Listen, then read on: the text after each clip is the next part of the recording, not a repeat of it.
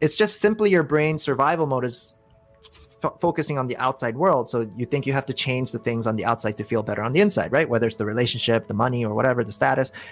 But it's the skill of understanding that whenever you feel a feeling, because it comes from inside, you're just exercising your attention to go inwards. You're fighting for from something, you're running from something, you're freezing from something based on an event that happened to you and the interpretation you gave that event. So we have to exercise this ability to just look inwards because you know what? Neurologically speaking you literally create your emotions. You literally create your emotions. If i had a brain scan to your head and you think a thought you know what's happening? You would see electrical activity happening in your brain because we conduct electricity. You know what's happening between those brain cells those neurons in your body? It's releasing chemicals they're called neurotransmitters and neuropeptides. And it makes its way down very rapidly to your body. It hits your hormonal centers and your hormones are releasing chemicals and now you're feeling a feeling. Short Cast Club